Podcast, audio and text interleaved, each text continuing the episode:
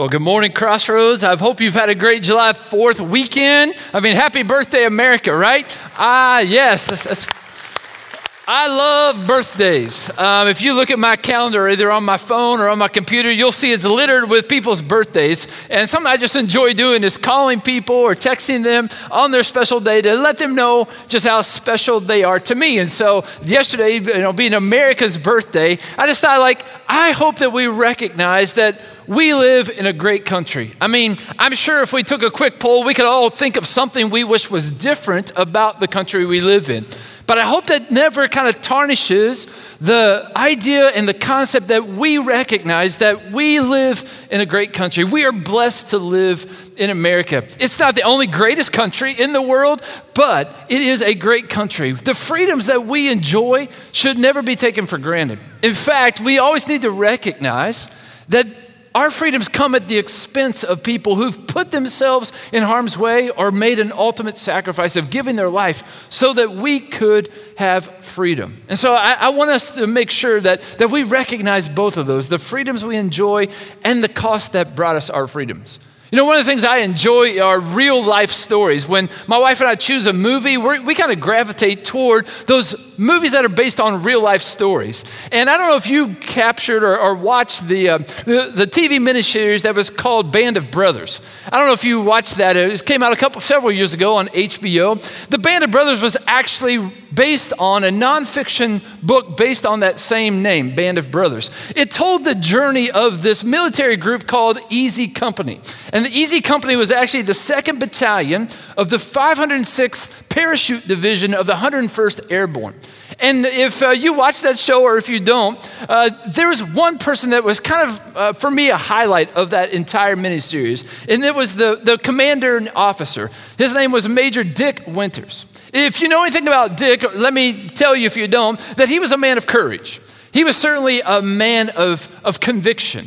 He was certainly a man of commitment. But what I love the most about Dick Winters is the fact that he was a devout follower of Jesus Christ. In fact, he got the nickname the monastic warrior because of the way that he lived his life. He never missed a church service, even when he was on active duty. Sometimes that meant he worshiped God in a foxhole, sometimes that meant he just worshiped God in creation. But he always made it a point to worship God wherever he found himself.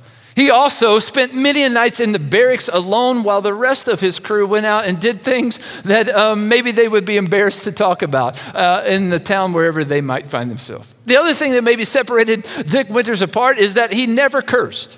In fact, when Tom Hanks and Steven Spielberg sat down to write Band of Brothers, they portrayed uh, Dick Winters' character, character as using some army words. And when Dick Winters reviewed the script, he protested and said, You're, you're putting words in my mouth, literally. I never use those words in real life, and I would ask that you would take those out of the script. And they kind of were kind, but said, You know, Dick, we've already written the script, we're already working on production.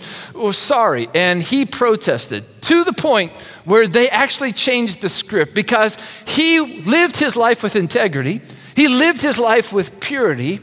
And one of the writers commented that that is what allowed the men that he led to say, I'll follow him, even if it was through like the, uh, the, the beaches of Normandy or through uh, under fire in a, a field in Holland.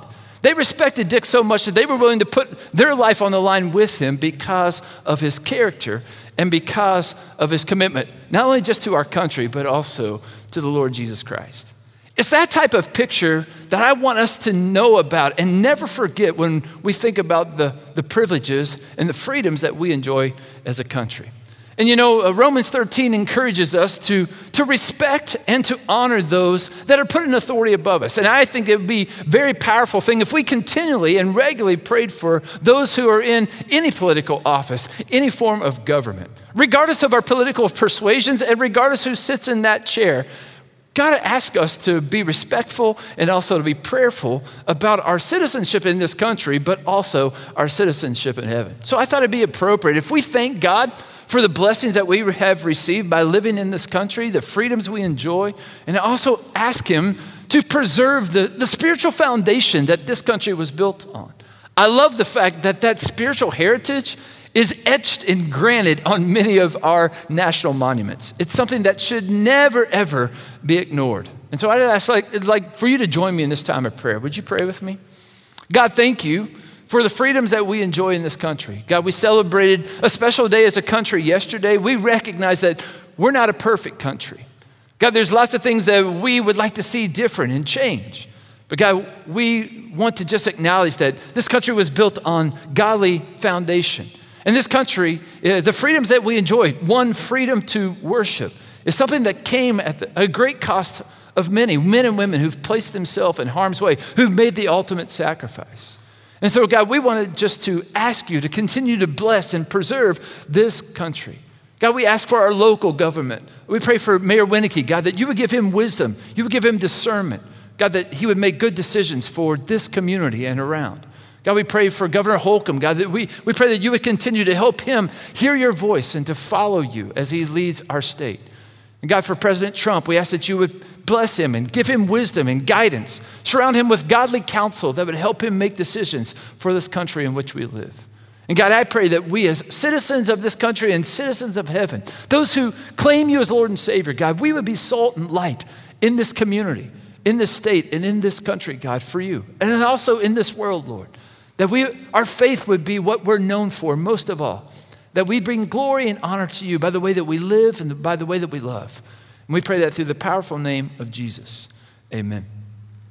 You know, as we continue this year long journey through the Gospel of John, it's amazing to me how so many things that are happening in our present day kind of match up with the moments that we see Jesus going through in this Gospel. And today is no different from that. Today, we're going to see in John chapter 10, Jesus is having another confrontation with the religious leaders. And he's also celebrating another religious festival. This festival is the festival of dedication, the feast of dedication. And it's actually the only festival in Judaism that's not prescribed in the Old Testament. Where does it get its history? Well, it gets its history from 167 BC when the Persians invaded Jerusalem. And when they did, they took over rule and they also took over the temple of God. And as a moment of, of like just uh, sarcasm, as a moment to kind of rub the, the Jews' face in their captivity, one of, the, one of the leaders of the Persians, his name was Antiochus Epiphanes, he sacrificed a pig on the altar of God. If you know anything about Old Testament law, swine was forbidden from touching or even eating. And so he did this to kind of just to poke fun at the Jewish followers. Well, kind of being sick of being oppressed after three years, the Jewish leaders, led by Judas Maccabees, also known as Judas the Hammer, went into the temple and they reclaimed the temple for the, the, the people of God. And so they made a festival that rededicated the temple to honor God. This eight day festival was called the Feast of Dedications. It was also called the Festival of Lights because instead of shooting off fireworks to celebrate their freedom of religion, they actually lit, uh, lit a big candelabra, a, a menorah in the, in the temple courts. And this festival is actually still celebrated today, the Festival of Lights, or as we know it, Hanukkah. Now, I was tempted to sing that Adam Sandler song about Hanukkah, you know, like put on your yarmulke, it's time for Hanukkah, but I didn't want you to think that's where I got all this research, right? So, John notes that Jesus found himself celebrating the Feast of Dedication. It was in the winter. And he was in the place called Solomon's, Solomon's Colonnade. Now, this part of the temple really wasn't uh, constructed by Solomon, but it carried his name. Maybe something that's really unique is that's where we find the early church meeting, Solomon's Colonnade, both in Acts 3 and Acts 5. But we want to pick up in this dialogue that Jesus is having with the religious leaders and see what he has to say about his identity, where we can find freedom in Christ by following him in surrender. So look with me at John chapter 10. We'll read in verses 22 through 24. Jesus came to the festival of dedication at Jerusalem. It was winter, and Jesus was in the temple courts walking in Solomon's colonnade. The Jews who were there gathered around him, saying, How long will you keep us in suspense? If you are the Messiah, tell us plainly. Well, the religious leaders had been blind to the true reality of who Jesus is. They've questioned his identity, they've doubted his authority, even his mission here on earth. In verse 20 and 21, just before this passage, John records that the, the religious leaders were having this debate. They were, they were divided between some who were like, This Jesus guy is a madman. He is demon possessed. He's from the devil.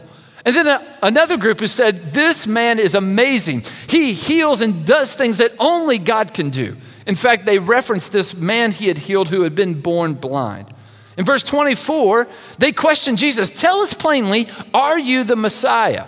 In fact, uh, another translation of that could be, Quit annoying us. It kind of just speaks and shows the temperature that exists between Jesus and the religious leaders. They were certainly growing weary of Jesus. They felt threatened by his teaching and his power. And so they demanded a clear answer Are you the Messiah? Look what Jesus, how he responds in verse 25. Jesus answered them, I, tell, I have told you, but you do not believe. The works I do in my Father's name testify about me, but you do not believe because you are not my sheep. My sheep listen to my voice. I know them and they follow me. I will give them eternal life, and they shall never perish. No one will snatch them out of my hand. My Father who has given them to me is greater than all. No one can snatch them out of my Father's hand. I and the Father are one. In that moment, you see that Jesus is very confident and clear in his response. He says, I am the Messiah. My miracles speak for themselves. He points to the work that he's been doing while here on earth. It's the work that God gave him to do. It reveals the character of God. Everything about Jesus, his teaching, his miracles, demonstrate God's character, God's compassion, his power, and his purpose.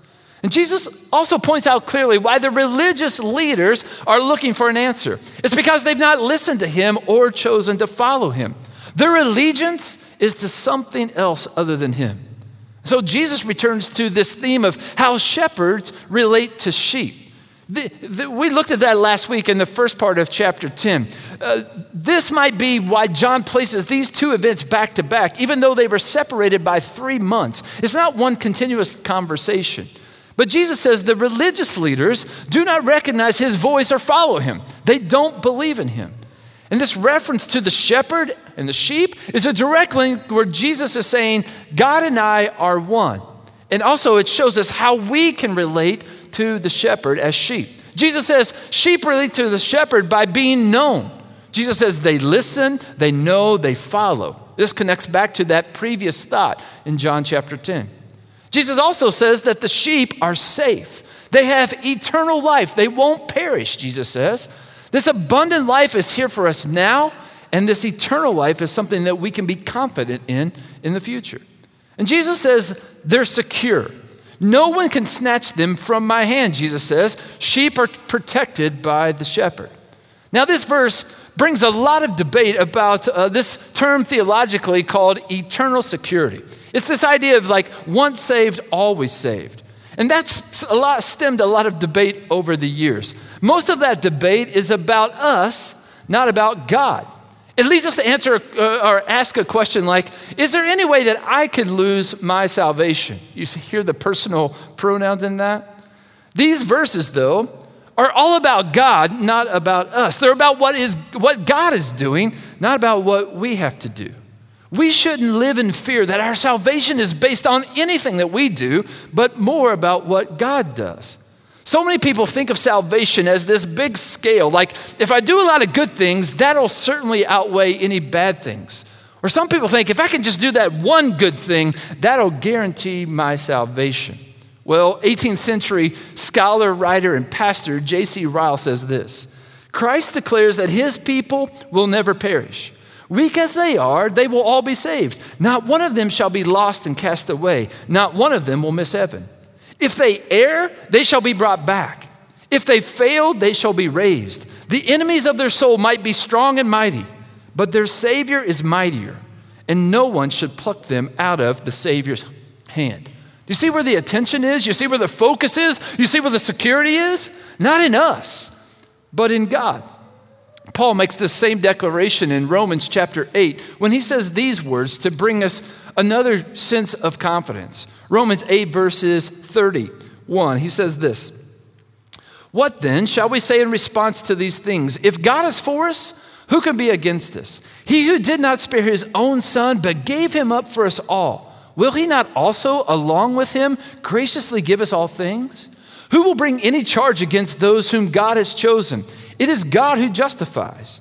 Then who will bring any, then Who then will bring any condemnation? No one. Christ Jesus, who died, even more than that, who was raised to life, is at the right hand of God and is interceding for us. Who shall separate us from the love of Christ? Shall trouble or hardship or persecutions or famine or nakedness or danger or sword? As it's written, we shall face, seek, uh, we shall, we, for your sake, we face death all day long. We are considered as sheep to the slaughter. Paul says, no. In all these things, we are more than conquerors through him who loved us.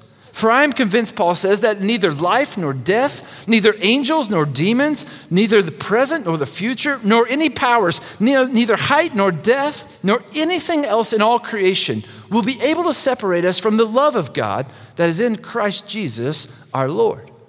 Hear the confidence that, that Paul wants us to have in Christ who redeems and God who saves. Verse 29 of chapter 10 of John, Jesus says, My Father is greater than all. We can be confident and secure because that is true. Whatever you might be going through today, whatever you might be facing, be encouraged that God is bigger. Find strength by placing your faith and trust in Him. Let Him comfort you, protect you, and guide you. Our confidence and security should be in God and what He's doing, not in what we do or have done. Trust in this, rest in this, find peace and security in this. In verse 30, Jesus declares, I and the Father are one.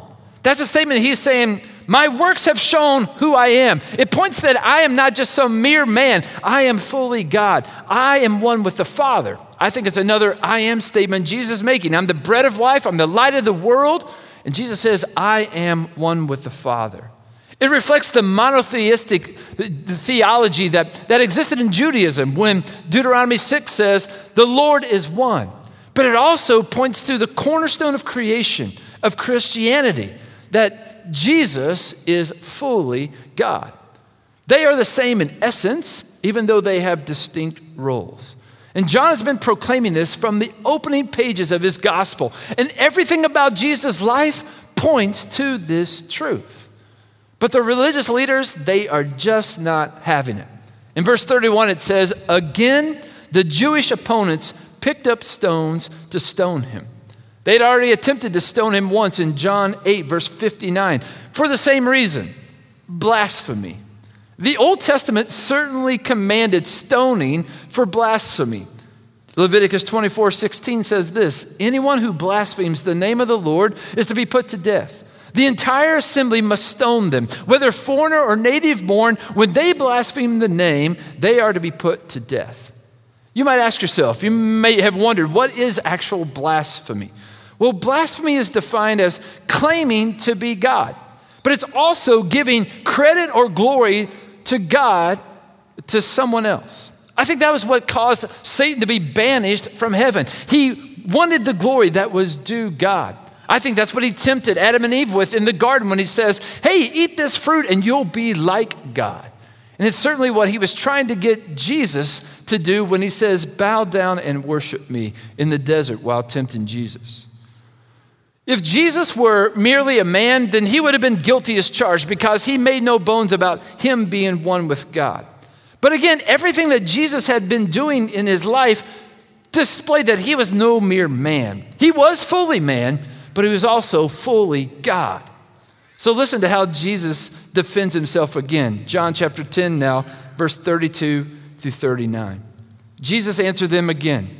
Is it not written in your law, I have said that you are gods? He's referring to Psalm 82. It was a psalm that was written by Asaph. He says, If Asaph called them gods to whom the word of God came, and scripture cannot be set aside, what about the one whom the Father set apart for his very own and sent into the world? Why then do you accuse me of blasphemy because I said, I am God's son? Do not believe me unless I do the works of my Father. But if I do them, even though you do not believe me, believe the works, that you may know and understand that the Father is in me and that I am in the Father. Jesus uses this Old Testament reference to re- refuse their, uh, refute their attack. In this psalm, Asaph has said that, that God is the judge, and He holds accountable the rulers and judges who've been appointed by God to protect the vulnerable, to care for the oppressed on earth. And He refers to those people in that role as gods or son of gods. They were actually uh, uh deputies of the heavenly king. They had been appointed and anointed to lead the people, to provide and care and protect God's people, much like shepherds. And Jesus saying, if you can call those who do that gods, why are you upset about me being called God or the Son of God? I've been doing the work I was appointed and anointed by God to do. Many see Jesus in this moment kind of indicating that he fulfilled the feast of dedication. He had been set apart to do the work of God. It affirms John's purpose of the entire gospel. If you remember John 20, verse 30 and 31, John says this Jesus performed many other signs in the presence of disciples, which aren't recorded in this book. But these that are written are written that you may believe that Jesus is the Messiah, the Son of God, and that by believing you may have life in his name. But the religious leaders, their response to Jesus was to seize him. They wanted a Messiah they just didn't want Jesus. He wasn't who they wanted him to be. And so they rejected him. The good news is, though, is not everybody did. Look how John 10 ends in verse 42. Jesus went back across the Jordan to the place where John had been baptizing in the early days. There he stayed, and many people came to him. They said, Though John never performed a sign, all that John said about this man was true. And in that place, many believed in Jesus. Jesus' time on this earth had not come to a place where he was, it was time for him to die yet. And so he continues to reveal his identity to others. And many who see him believe in him. They declare that John's testimony is true and they placed their faith in him. You know, as I worked through this passage this past week, one of the things that became very clear is this that salvation is God's work. When God created humankind, He did so to have a relationship with them and for them to enjoy creation. When Adam and Eve sinned, God pursued them in the garden. He clothed them physically with animal skins and He covered them spiritually with His grace. They didn't ask for it, they just received it, they accepted it. And that hasn't changed. When you and I sin, God pursues us through His grace, through the sacrifice of His Son, the, the Lamb of God who takes away the sin of the world. Jesus, the Messiah, Savior. And we don't have to earn this grace. We can't. We don't have to fear losing this grace because we can't lose it either. Ephesians chapter 2, verses 1 through 5 speak about this. Listen what Paul has to say He says, As for you, you were dead in your transgressions and sins, in which you used to live when you followed the ways of the world and the ruler of the kingdom of the air, the spirit who's now at work in those who are disobedient. All of us used to live among them at one time, gratifying the cravings of our flesh and following its desires and thoughts. Like the rest, we were nature, we were by nature deserving of wrath. But because of his great love for us, God, who's rich in mercy, made us alive with Christ even when we were dead in our transgressions. It is by grace that you have been saved. We don't deserve it, we can't earn it, but we do have to accept it. We receive it by faith. We admit that we are not capable on our own of saving ourselves. And so we trust in Jesus as the only one who can save us because he's fully God and he's fully man. We must accept this free gift of salvation by placing our faith and trust in Jesus, surrendering our lives to him. Believing is hearing his voice, it's trusting him to lead, and it's following. The religious leaders, they trusted in themselves. They thought they had it all together and that they could earn God's favor by their behavior. We see them struggling between holding on to their way of life or surrendering to God's way of life. They held on so tightly that they were critical, they were judgmental. I'd even say they were miserable. It's not a very fun way to live. And honestly, I meet people like that every day. People are holding so tightly to, to what they want out of this life or what the world tends to offer them that they're fearful, they're hateful, even evil because they've resisted Jesus' invitation to come and experience life to the fullest by following him. But I've also met plenty of people who I would describe as joyful, as hopeful, as merciful, because they've heard the voice of the Good Shepherd and they continue to listen and follow him. They're experiencing security and freedom that comes by knowing, trusting, and believing in who Jesus is. I wonder which list would best describe you. Which list would your spouse or your children or your neighbor or your coworker, which list would they use to describe you? Are you critical, cynical, even judgmental, miserable? Or would they describe you as somebody who's hopeful, who's joyful, even merciful?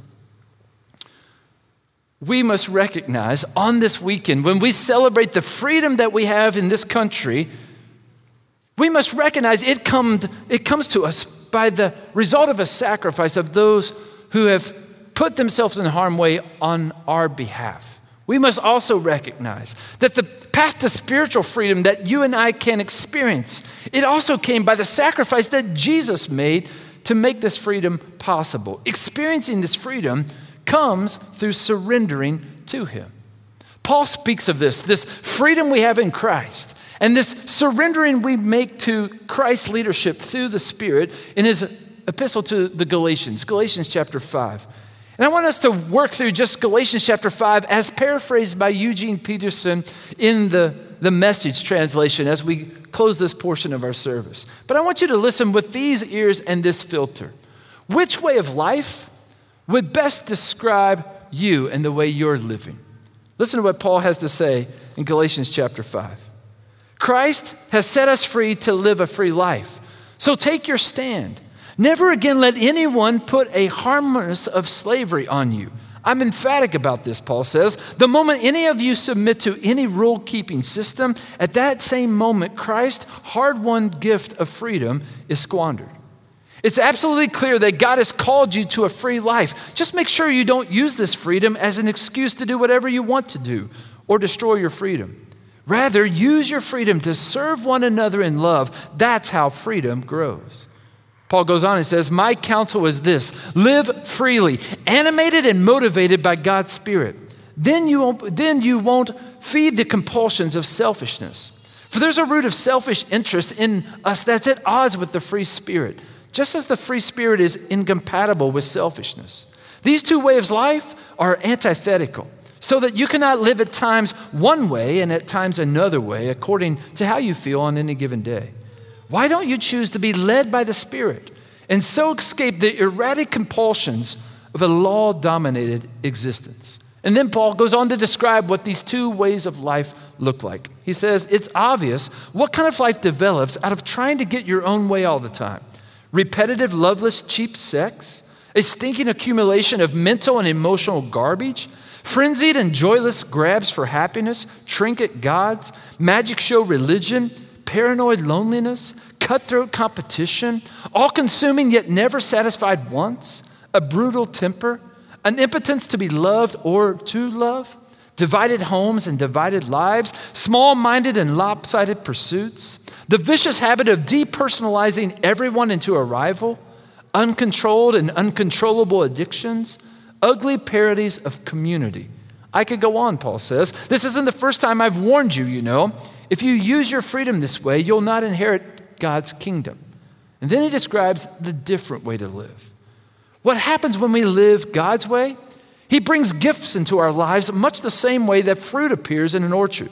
Things like affection for others, exuberance about life, serenity.